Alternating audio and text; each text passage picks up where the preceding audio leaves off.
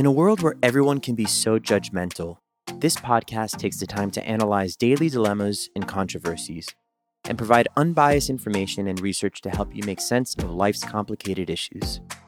Dr. Nikki is a clinical neuropsychologist who integrates her knowledge of psychology, neuropsychology, and culture to process current events and cases in an empathic manner from various perspectives. If you are ready to become more open minded, come be the critic on our couch. Hello, everyone, and welcome again to the Critics Couch. I am your host, Dr. Nikki, fresh back from vacation, so I am ready to go. I was actually in Paris, Rome, Santorini, Greece. That was amazing, and spent a day in Athens to see the Acropolis. So, wonderful time traveling, really nice since I've been obviously unable to travel for the two years, just like the rest of you guys due to COVID. And now back to reality.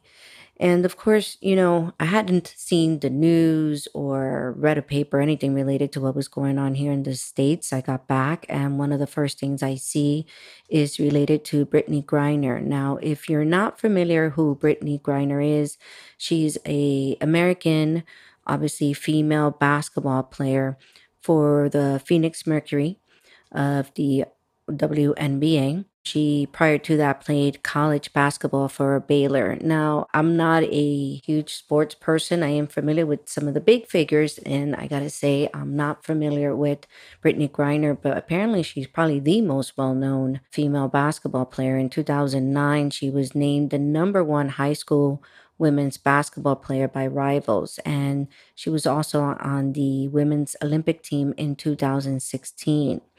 Apparently, she's one of the few people that holds an Olympic gold medal as well as an NCAA championship and FIBA World Cup. So she really is a really well known basketball player. And unfortunately for this woman, she was arrested, I believe, in February of this year.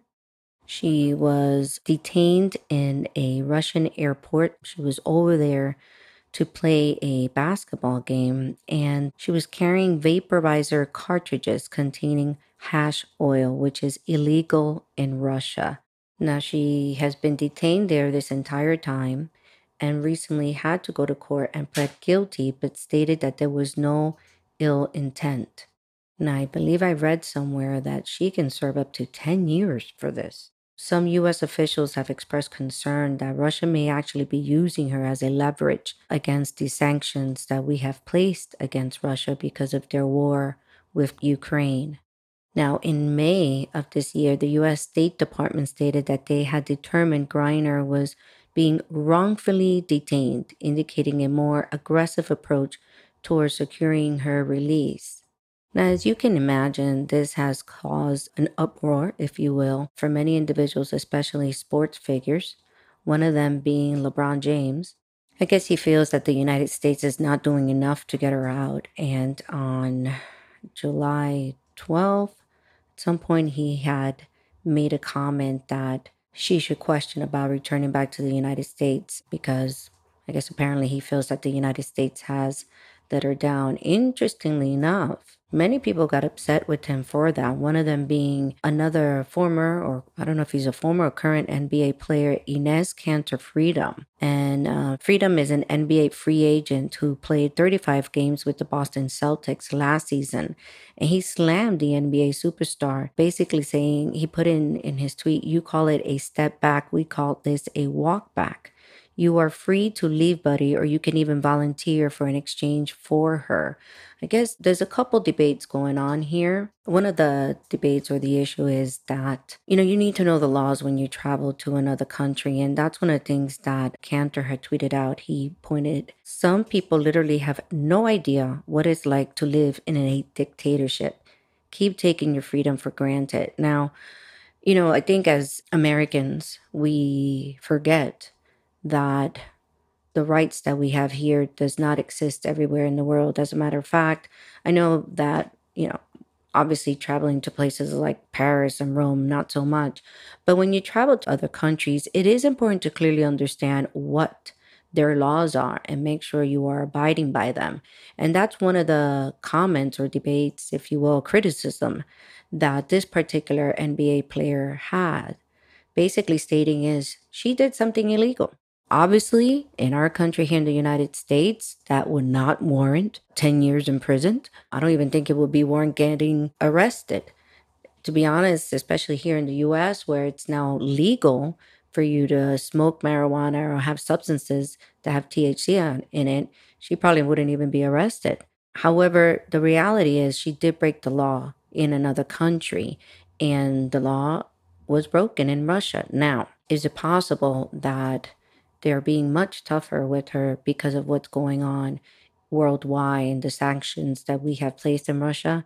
Very, very possible. Very possible. Now, the other thing that I was not aware of, but did get brought to my attention in 2020, Griner, along with um, one of her teammates, called for the WNBA to stop playing the United States national anthem before the games. She made her remark after Mercury players refused to take the floor during a preseason game in Bradenton, Florida. Griner said that she was protesting the killing of Breonna Taylor as part of the wider George Floyd protest. Now, as you can imagine, that has rubbed some Americans the wrong way. I know I read a comment on the internet one that said, you know, you, this is the same person that protested the United States anthem and now wants the US to bail her out. Hmm. So, what do you guys think about that? Well, I think it's two separate things. It sounds like her desire, her wish to not have the national anthem played was as a sign of protest. And listen, we all cannot ignore what took place in this country and what continues to take place in terms of some of the injustices that many minorities and especially African Americans face.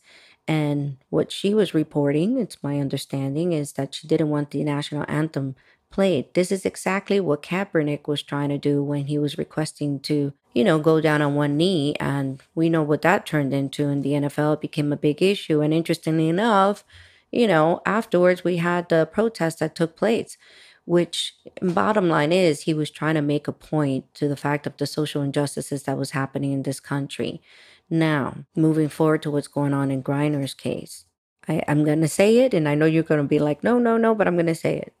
We have to forget about the fact that she was protesting playing the national anthem. She wasn't protesting the United States. And I think that's something that a lot of individuals have to separate he was trying to say, hey, these are some of the things that are going on right now in this country. And to bring some light into it, right? This is what I would like to occur. Does that justify serving 10 years for bringing in hashish oil? Listen, it's it's not my country, so it's kind of difficult to say no, no, no, but the bottom line is, okay, the law was broken, but 10 years seems rather harsh. With that being said, you know, as many people like to remind Americans, is when you're in another country, you have to respect their laws. I'm going to take it a step further. There are some individuals that have gone on to say that it's not only that she's, you know, a, a female and, you know, protested, but the fact that she is a openly lesbian and African American female. And there are some individuals that feel that maybe that's another reason why she's being treated so harshly. It's a possibility. So the bottom line is, you know, there is this woman who is an American woman who is now facing many years in a Russian prison for what she says was an accident. I am always somewhat baffled when such strict sentences are brought upon an individual who committed a victimless crime. Should she face a penalty? Sure. Should it be 10 years in prison? I don't think so, not for carrying hashish oil. The ideal scenario would be for her to be returned here to the United States. I believe that they're trying to negotiate a swap, if you will, with a Russian prisoner here in the US who I believe was convicted of dealing arms, which is a lot more serious in terms of the offense for Griner. In the meantime, you know, we really shouldn't ignore that the possibility that she can very well be being utilized as a political pawn. Now, for those of you who are saying, oh, you know, she you know, broke the law in another country and should stay there. You know, this reminds me of a movie called Midnight Express. I don't know if you've ever seen the movie, and if you haven't, I strongly recommend it. It's based on the true story of Billy Hayes, who was apprehended trying to leave Turkey with a bunch of hashish dropped to his his body. The movie really shows a depiction of, you know, the hell he had to go to. So, you know, it's it's one thing to pay a price for a crime that you may have committed. And I guess, you know, yeah, it, it is a crime. But with that being said, does that mean that you should be imprisoned in another country away from your family? As Americans, I guess we should take this opportunity to truly appreciate our freedom and learn about this, more specifically, to respect other countries. So, this is the Critics Couch. Thank you for listening in. And yeah, if you haven't seen the movie, watch Midnight Express. And if you believe that she is being wrongfully treated, then no. But if you do, I would highly recommend you watch the movie. Until then, I, I hope I hear from you guys. I got a Instagram page and a, a Facebook page, and maybe you guys can give me some suggestions of some future episodes to continue speaking on. Until then, have a blessed day.